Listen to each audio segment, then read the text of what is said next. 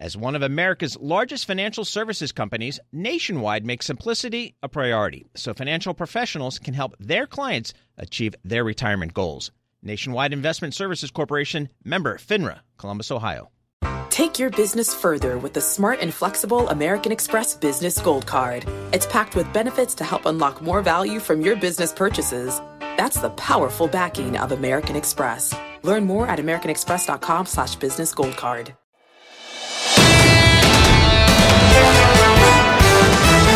This is the Bloomberg Surveillance Podcast. I'm Tom Keene, along with Jonathan Ferro and Lisa Abramowicz. Join us each day for insight from the best in economics, geopolitics, finance, and investment.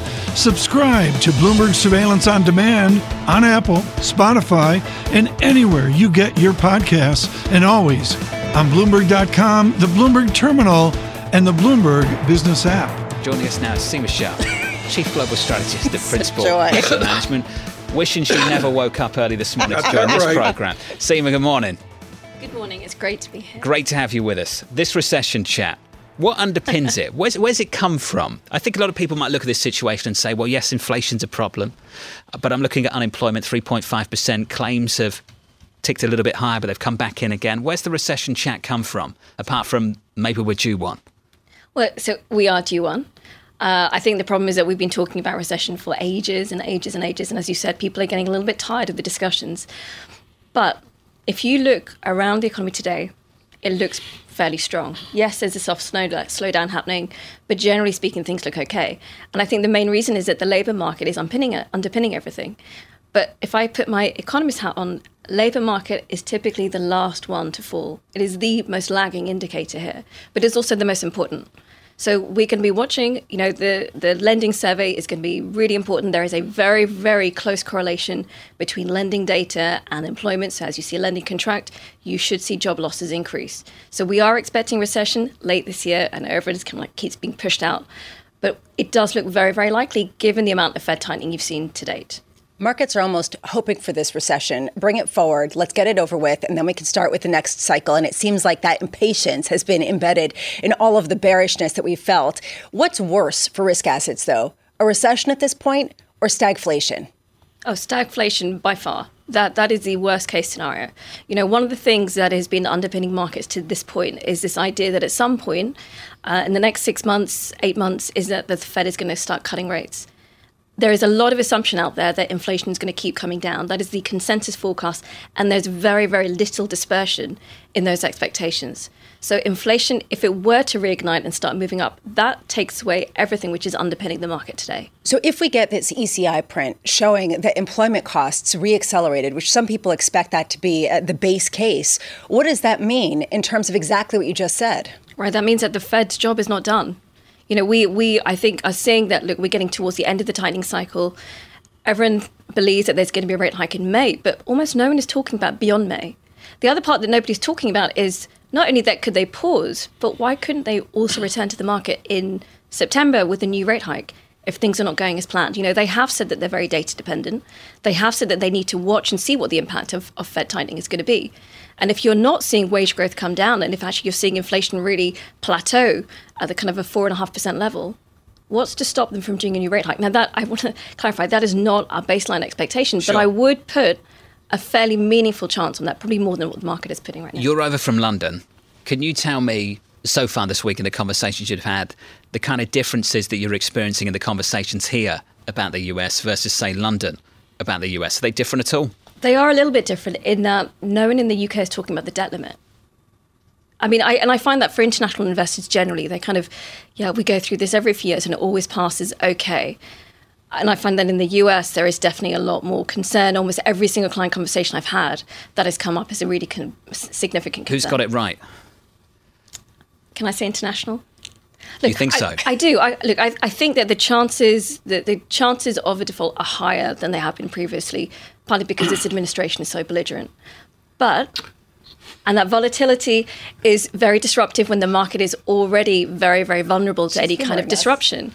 I shouldn't have said that. Um, I don't take it back though. Okay, so so that is what is disruptive. But I do think that things will eventually it will get past. I'll be fine. I'm not here to correct you either. This was wonderful. Do you want to talk about US politics sometime in the future? Next week, the week after that? we could do a weekly segment, couldn't we? Let's save I her. think you should, so you should always ask what the people in London think about the situation over here because That they was- seem to have a very, very different view on things. That was fantastic. It was like, can I say the truth? Okay, I won't. Here, here's what I'm going to tell clients. It's okay. That is interesting, though, Seema, that they seem to be shaking it off here. What do you think it is about the US based investor and why they're so much more obsessed with it here? And I wouldn't, uh, maybe I'm using that word obsessed loosely, why they're paying more attention to it here. Is there good reason for it? I, I think this is standard of investors. You look at your own local market and you're always more negative about your own market. That goes across the board. I'm probably more negative about the UK than my US colleagues. The same thing in the US, same thing in Hong Kong, She China. come here that every is day. This is Daniel from Iowa just emailed emailed in and said President Biden is not belligerent. Sorry. Seema, thank Daniel's you. the chairman of Principal Asset Management. Seema, appreciate it. It's, This there's no great. email on his screen. Don't worry about it. I'm not in trouble. Seema Shah of Principal Asset Management. Joining us now is Phil Orlando, Chief Equity Market Strategist at Federated Hermes. Phil, wonderful to catch up with you, sir. I want to go back to the question we started this program with just how much momentum is in this economy from Q1 going into Q2 and looking out through the rest of the year? Uh, not much. That that you you look at the GDP print yesterday at 1.1 percent. We were at 1.3. I think we were at or near the low on the street, so that was was a tough number. And regardless, um, our view is that the first quarter GDP is going to be the high water mark for the year. We're expecting negative GDP prints in the third and the fourth quarter of this year. Uh, there are some folks that are looking for negative prints the beginning of next year. So uh, our view is that economic momentum is going to be downshifting here over the course of the next year or so.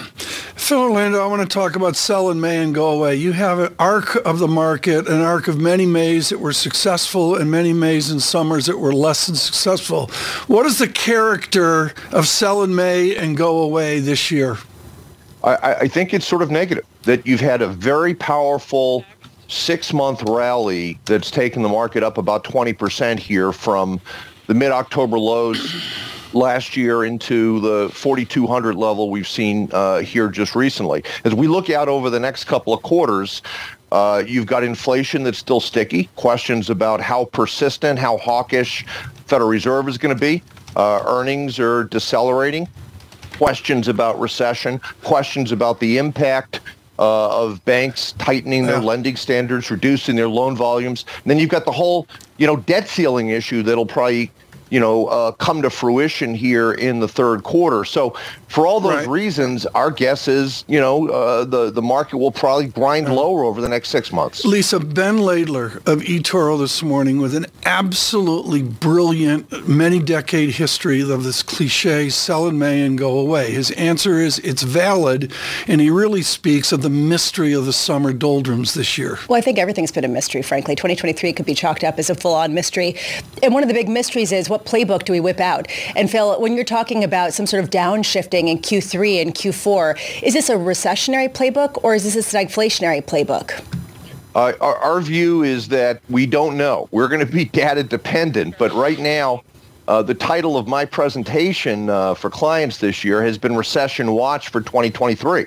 We're, we're watching the data as, as closely as anyone. And again, we've got negative GDP prints in the third and the fourth quarter of this year. Uh, I've seen some economists with negative GDP prints in the first half of next year. So somewhere, you know, within those winter months, uh, we're going to be coming up to that razor's edge of whether or not the economy slides over the edge in a recession. Phil, as you know, the market is not the economy. So can you give me the market call, equity leadership, which pockets of stocks you want to be in? Well, if we're right that this 20% six-month rally here reverses over the course of the next six months, then I think the, the answer to, you know, we've got the NFL draft going on. I, I think we want to keep the defense on the field right now. Uh, so we like cash, we like treasuries, and we like defensive equities in, in stable demand categories. Uh, so large and small cap value stocks and international stocks uh, have low PEs, low betas, high dividend yields. So our, our our mantra here is let's let's hunker down, preserve some capital until we've got some clarity on some of these issues we've just talked about over the next couple of quarters. I can't get you to bite on the rally in the home builders on the S&P 500, Phil. Uh, the home builders have looked impressive here over the course of the last couple of months. We've Yeah. been in a housing recession for the last seven or eight quarters. Uh, there's still tremendous pent up demand, and the home builders have done better over the last couple of months. How sustainable is that? If the economy goes into recession, we'll have to see. But but uh, the home builders look attractive here, no question. Something's got to give. Just amazing. Phil Orlando of Federated Hermes. Nobody ever says make it complicated. That is why Nationwide makes simplicity a priority by providing financial professionals with straightforward, client ready resources. From clear strategies to help clients meet retirement savings and income needs, to ways to cover rising healthcare costs and more. Nationwide simplifies planning so more time can be spent helping clients. Nationwide is on your side. Nationwide Investment Services Corporation, member FINRA, Columbus, Ohio. Take your business further with the smart and flexible American Express Business Gold Card. It's packed with benefits to help unlock more value from your business purchases. That's the powerful backing of American Express. Learn more at americanexpress.com slash business gold card.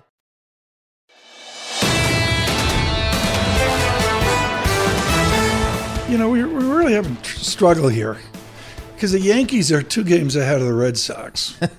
End of April, you know, the season really doesn't start till July 4th, but the Yankees are two games ahead of the Red Sox. and there's three teams ahead of the Yankees, which says it all on the miserableness of Doug Kass and Tom Keene. Paul Sweeney and Tom Keene with us. Doug Kass of Seabreeze as well. And Doug, I, you want to link this into the markets right now. And I'm talking about the hunch that George Steinbrenner had years ago to get John Cashman's kid an intern job at the Yankees, which turned into the New York Yankees general manager's decisions of the X decade or so with Brian Cashman. That's worked out, hasn't it? Yeah, sure. You- I don't know if you're aware of it, but I was very close with John Cashman, Brian's dad. He was president of Castleton Farms, which Yeah. was the leading breeder of harness racing of standardbred horses, and I uh, drove, uh, bred, and raced harness horses. John was a gem. Really? I mean, Joe? this is great, Doug, but but Listen, again, it- remember, remember, remember, Tom and Paul. There is always a baseball analog for the markets. There is, but the baseball analog here is Mr. Steinbrenner's hunch. What's the hunch out there now killing you and your widely acclaimed caution on the market? Well, I think that if you're if if you're buying stocks here with the S and P at forty one thirty five, I recommend prayer. the bottom line is that we've moved back uh, this week into a net short position after being cautiously optimistic and non consensus most of the year. We've had a good and profitable last year at Seabreeze. We're having an excellent 2023, and we're profitable in April. But we think that the market risks are multiplying and are non-trivial. I also recommend prayer to the New York fans, and I'll explain why. Because I see a very strong similarity between the S&P index and the Yankees starting lineup. Uh, today's stock market is non-inclusive. By that I mean it's top-heavy, Tom. Yep. As Yeah. I mentioned to you, and you quoted me yesterday on surveillance, you take out the seven largest uh, large cap tech stocks in the S&P into Wednesday's close was down 2% and the Nasdaq was flat. So to me, you know, the Yankees can't win a pennant in the World Series without broader contributions from all the players, nor can the S&P make much further progress with seven stocks ac- accounting for most of the gain. So just look very quickly, and I will make it quick, at the starting lineup. The first half of the Yankees are great. The, ba- the batting order in the bottom is terrible. Look at uh, Le Machine and, and, and Torres back to back, belly to belly with home runs last night.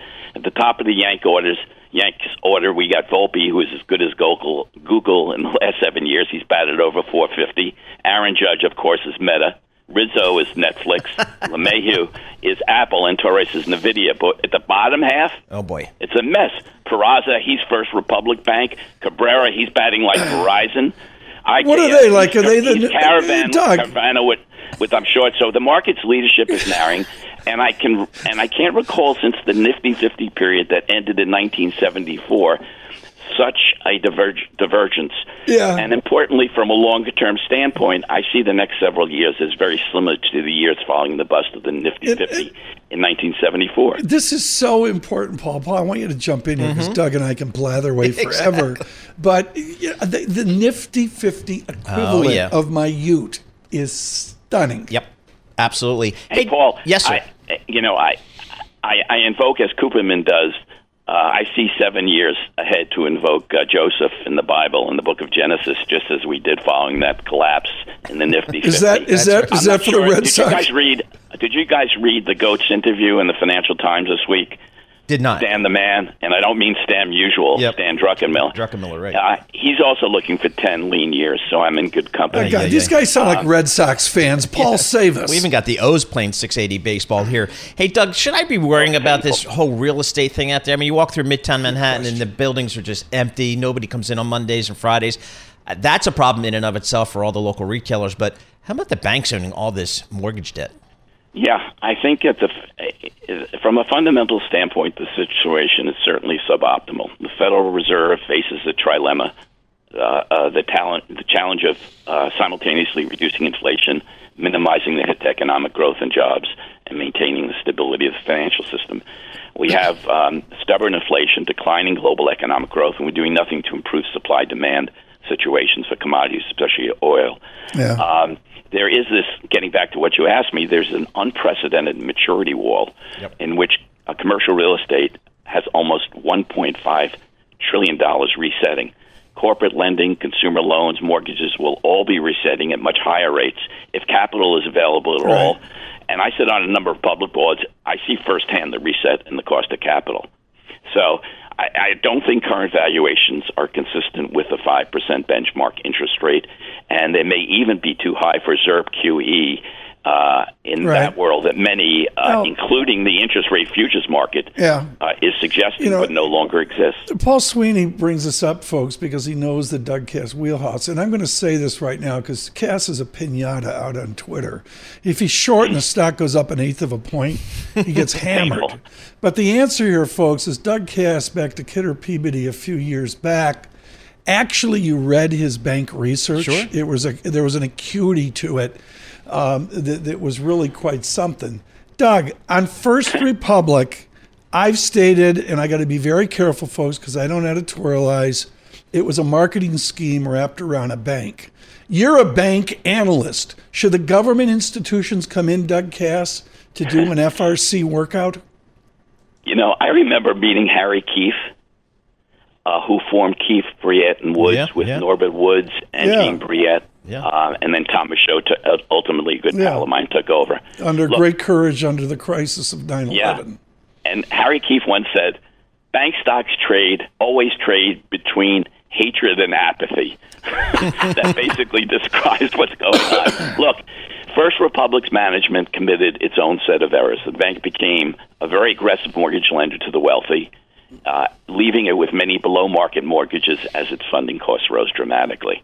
Uh, someone in charge should have seen um, that just as someone running Silicon Valley Bank should have known that interest rates would rise and destroy the value of the portfolio. But every time there's a financial crisis, we're reminded that bankers are among the least sophisticated economic actors in the financial ecosystem. They invariably turn out to be the last to know what's going on and what's like unlikely to happen in the future. Perhaps the reason for this is that Right. being a banker is incompatible with questioning consensus thinking. Uh, We got time. I got just time for one question, uh, Doug, because John Tucker walked in and he needs a space as well. Doug Kass, not your single best buy. What's your single best short right now? Um, wow, that's a tough call. I'm going to say my single best short right now are the triple Qs, the Nasdaq. Nasdaq ETF. cubes. Yeah. Yeah. Okay. Doug, we got to leave it there. Thank you so much. And great. You know, I really, you know, the, the Yankees are two. You know, Red Sox are two back.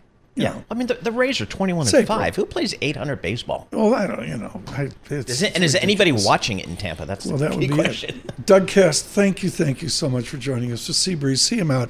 Seabreeze Partners, and actually running real money down there. I should Yep. point out uh, as well. We're going to get right to it right now because this conversation is too, too, too uh, important. Lisa Abramowicz and Tom Keene, Mr. Ferro waiting with Dr. El-Erian for the next hour's festivities. And with us, and this is really important, is Robert Sulentic. He's President Chief Executive Officer at CBRE. Who is CBRE? What you need to know is if you're a computer guy out of Ames, Iowa, and you get a job in Texas in real estate, over a number of years, maybe it prepares you for the great financial crisis of 2007 2009. Bob Sulentic has been on the watch at CBR3, uh, CBRE, I should say, through now not one but two crises, and he joins us in our studios this morning. Thank you, and thank you so much for joining Bloomberg uh, thank this you, Tom. morning. Good to be You more than anybody I know push against the stereotype of real estate investment trusts. OMG, we're all going to die. The stocks have cratered. Your stock is down, but you've got a 12% total return over the last 12 years. CBRE is the outlier. What is your best practice removed from the volatility train wreck of REITs? Uh, the best practice in the regard you're talking about, Tom, is that we are very diversified. We're diversified across asset type, diversified across service type, diversified across geography, and diversified across client type. And we're very substantial across all four of those dimensions. So mm-hmm. as things ebb and flow, as right. secular trends emerge, we can push resources into the areas that are favored, as we've done over the last few years by pushing resources into multifamily and pushing resources into warehouses and pushing resources right. into outsourcing and project management, and that's worked very well Nick for us. Bloom is leading the academics on work from home out at Stanford. It's, you know, we all know it's sort of grim and life changing and all that. That part of CBRE that is in the cliche of Midtown Manhattan, sea to shining sea, that's empty is that going to is that going to continue? Is is this legitimate emptiness that we see now? It's it's a legitimate um, backing off of the amount of office space that'll be used, but there's some important trends that are contrary to that. So, for instance, companies in general, and certainly here in New York, there's some famous examples here in New York of leaders that want to get their people back in. Well, the way you get your people back into the office is you create great environments in that office space.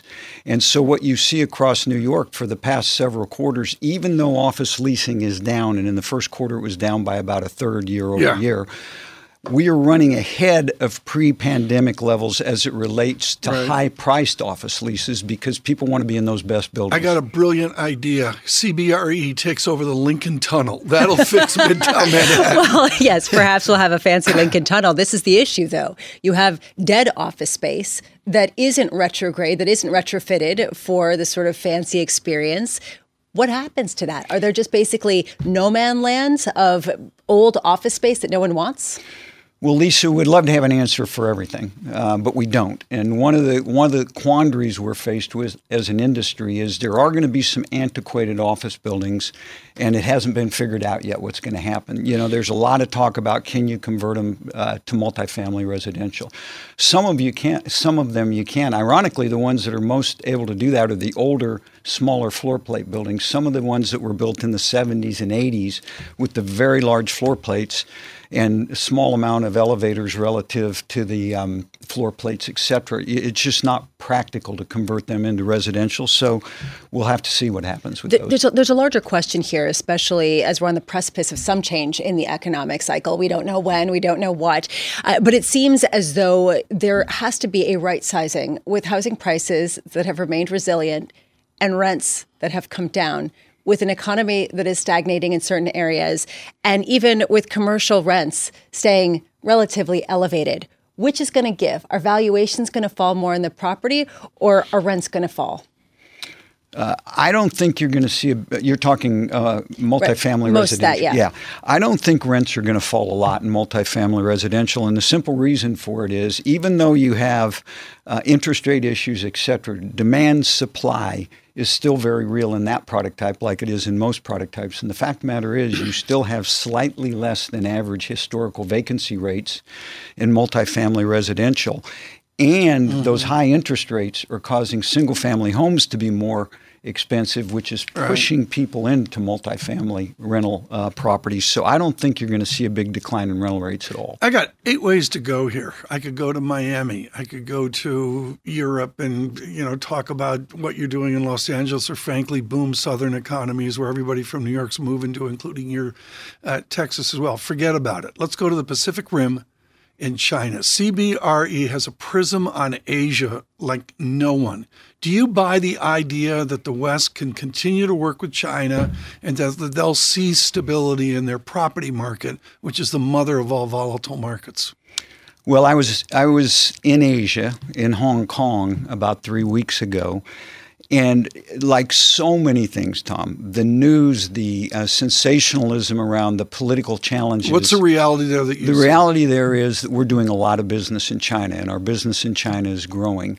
And there's a lot of business being done between the U.S. and China, and a lot of effort Okay. to get U.S. companies in there. There is political risk for sure, but there, Right. but th- that, those are the largest cities in the world or some of the largest cities in the world. And one of the things that's happening as it relates Mm-hmm. to commercial real estate is intermediation, which we've had here and in Western Europe and in parts of Asia forever, but not so Right. much in China, is becoming more and more prominent there. So we, we expect to grow our business substantially. Before we let you go, and unfortunately it is too short, I do want to just get your view on what the pricing impact is going to be of some of these regional banks with pretty big portfolios of loans that rec- that uh, that back commercial real estate. What is the likelihood of some forced sales that really bring down prices in the near term? There's going to be some forced sales, Lisa, but here's here's something that it just gets missed. Um, if you look at commercial banks' uh, assets uh, across the United States, less than one and a half percent is in office buildings, is in office building loans. So yeah, there could be there, there is some pressure now with less capital available, less debt available from commercial banks for office buildings. It's being backfilled by other sources of capital, um, private sources of capital, um, debt funds, et cetera, uh, the, the GSEs. Um, there is going to be down pressure. There is going to be some trouble as it relates to the to the regional banks, but it is certainly not huge in a way that would be ruinous for the uh, commercial bank industry. What about other sectors within the real estate? Are there other areas that are more exposed based on the concentration of these banks? Fundamentals are really good in other areas. And when I talk about fundamentals, occupancy rates and rental rates. So just to give you a few, industrial, three percent, three and a half percent vacant. Institutional quality multifamily, less than 5% vacant. Retail rents are on their way up around the U.S. Hotels doing very well. So the fundamentals in things other than office are actually quite good right now. I'm sure both of you have had experiences trying to get into restaurants lately. I mean, Oh, no. it's uh, I don't have a life. Lisa has a life. Ferro has a life. I don't have a life. so, so again, headlines um, are, are, are partially accurate, anecdotally accurate, but not holistically. Do you realize accurate. Just he just shows up at any restaurant across the country oh, and They it's just like, Bob, yeah, absolutely. Bob, please, please, did you get the check, Bob Sulentic? As long you. as it's fast food. well, Bob Sulentic, thank you so much with CBRE, a real estate update. Nobody ever says make it complicated. That is why Nationwide makes simplicity a priority by providing financial professionals with straightforward, client ready resources. From clear strategies to help clients meet retirement savings and income needs, to ways to cover rising healthcare costs and more. Nationwide simplifies planning so more time can be spent helping clients. Nationwide is on your side. Nationwide Investment Services Corporation, member FINRA, Columbus, Ohio. Take your business further with the smart and flexible American Express Business Gold Card. It's packed with benefits to help unlock more value from your business purchases. That's the powerful backing of American Express. Learn more at americanexpress.com slash business gold card.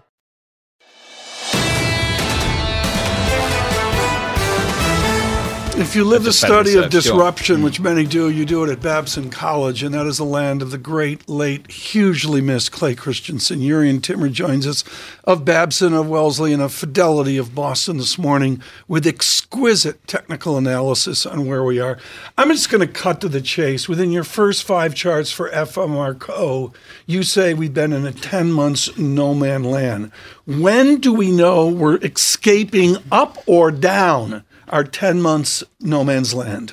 Yeah, so we all know how the cycle began, and we all want to know how the cycle will end. And will it end with uh, the Fed, you know, raising rates one more time next week, and then pausing, which I do think is a likely scenario because we know from history that the Fed raises rates to um, more or less at or above the inflation rate, uh, the trailing inflation rate, and so the core PCE is at four six, presumably on its way down, and the Fed is now near five. And of course, the TIPS break evens are somewhere two to two and a half. So on, on that, by that measure, the Fed is well above the neutral rate, if you will. Um, so I think for the Fed, it's mostly a question of how quickly do they go back to neutral, which would be around three percent, and my guess is not not very. Um, and then the other question is about the earnings front, right? So the market is pricing in uh, a, a modest uh, contraction in earnings. So there's your modest, um, uh, mild recession, you know, scenario, which I do think is likely second half of the year. But the market's very capable of looking through that, of course, um, as it as it always does. Um, and so on that on that by that measure, um, you know, we could see a 40% expansion in the multiple at some point, and the expansion at the bottom in October was 15, and so that gets you to 21 times next year's earnings of 225, 230, gets you back to the new high. So that's the half, the glass half full scenario where the market deals with the Fed, deals with a modest slowdown or contraction in earnings, and then a recovery. And obviously, the big question is how good are those earnings forecasts? We know that the consensus numbers tend to be optimistic, and so far the numbers for this quarter have been okay. Um, but that that becomes really the, the main question. But if you look at the internals, right, the S and P 500 equal weighted index has gone nowhere in 10 months. Uh, the small caps are at the lows, micro caps are at new lows, but the mega caps are at recovery highs. And so the market has been all over the place. And this, you know, these trading ranges now 10 months old. And back in 2015, it was from August 14 to February 16. 94 was a trading range. So if a trading range is all we're going to get, uh, you know, after all of this craziness of the last three years, you know, little bubbles because of financial repression and then a massive rate reset, then I'll take that as a win. But the earnings need to, you know, the market can look past an earnings valley, but it can't look past an earnings abyss. And so that really is what it comes down to. Lost decades aren't unusual. We've seen them through history and recent yeah. history as well.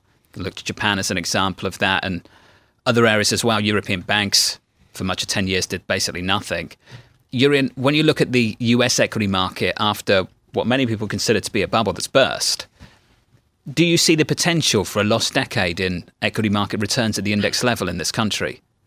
Well, we had one, of course, in the 2000s, the 70s, the 30s, and, and 40s. Uh, you know, I call them secular bear markets. And secular bull markets tend to last about 18 years produce about an 18% rate of growth, and secular bear markets tend to last about 14 years and produce basically zero growth or negative real growth. And so one of the big questions is, is has the secular bull market that I think started in 09, has it ended? And uh, they, it would be a shorter than usual one, uh, although the one from 1921 to 29 was very short and extremely powerful. So when you look at valuations and you look at you know the new inflation regime, assuming for a moment that it's going to be above the Fed's uh, target zone, and you look at interest rates possibly having made secular lows, uh, that would argue for a, a more modest valuation regime, which would go in line with kind of the a secular bear market. But um, but you know to call it another lost decade, I, am not prepared to you know to go there yet. Um, a lot of that does come down to financial engineering and you know converting earnings into share buybacks. So that's been an extremely powerful engine, um, as well as M and A. Right, if you go back to the end of the financial crisis and you look at the supply and demand of shares by corporates themselves. IPOs and secondaries, about two and a half trillion of supply. M&A and buybacks, which is the retirement of, shares from corporates, about eight times as high. Uh, so it's been a massive imbalance of the supply of shares and the demand for shares, not even counting end investors. This is just the corporates. So if that if that engine keeps going, then I think the bull market stays alive. But if, if a higher rate or a tighter Fed um, regime kind of you know slows down that train, then I think there's a, there's there's reason to think that it could be otherwise. Just quickly, is a 60-40 portfolio going to work in a higher inflation environment with slower growth? So I, have looked at this going back 150 years, and um, when the inflation rate trends or is s- sustained above the historical average, which is 3%, then the 60 40 doesn't work. The 40 does not, is then positively correlated to the 60. Um, so the question is, you know, we were at about a 2% regime. We're now at about 2.5 if you look on a 10 year rate of change basis. Um, so it really comes down to whether the inflation situation remains structural or, or transitory. Uh, you know, and it's interesting. I just did a, a, deep dive on the 1940s. Uh, I read the history of the Federal Reserve by Allan Meltzer, and you know they had 20% inflation in 46 and 47 when the price controls were lifted, um, and at the same time the monetary growth right. started to reverse, and so it really was transitory back then. And you know the kind of the post-COVID pent-up demand versus the post-war. There are some similarities. There's there. some similarities there, and then we got to deflation. Eisenhower's true deflation of 52, 53, and then John, that gets you to two to three percent interest rates right now. Do you predict a follow-on de- disinflation, deflation? Well, I mean, the monetary base or the money supply numbers are have rolled over, uh, which is what they did in the second half yep. of the 40s after obviously expanding, you know, rapidly from 42 to 46. And then once the price controls were lifted, you had a one-time price shock. And so hopefully this was a one-time price shock and if so then the inflation averages go back to kind of the, the historical average and then 60-40 continues to work and you know the 40 this year is sort of doing what it's supposed to be doing. So this was a clinic. It was. Tom Keene. This a is clinic. what you get from Jurrien Timmer. Jurrien, thank you. It's yeah, good to see you in New York too. Jurrien Timmer there of Fidelity Investments. Subscribe to the Bloomberg Surveillance Podcast on Apple, Spotify, and anywhere else you get your podcasts. Listen live every weekday starting at 7 a.m. Eastern on Bloomberg.com, the iHeartRadio app, TuneIn, and the Bloomberg Business app. You can watch us live on Bloomberg Television and always on the Bloomberg Terminal. Thanks for listening. I'm Tom Keene, and this is Bloomberg.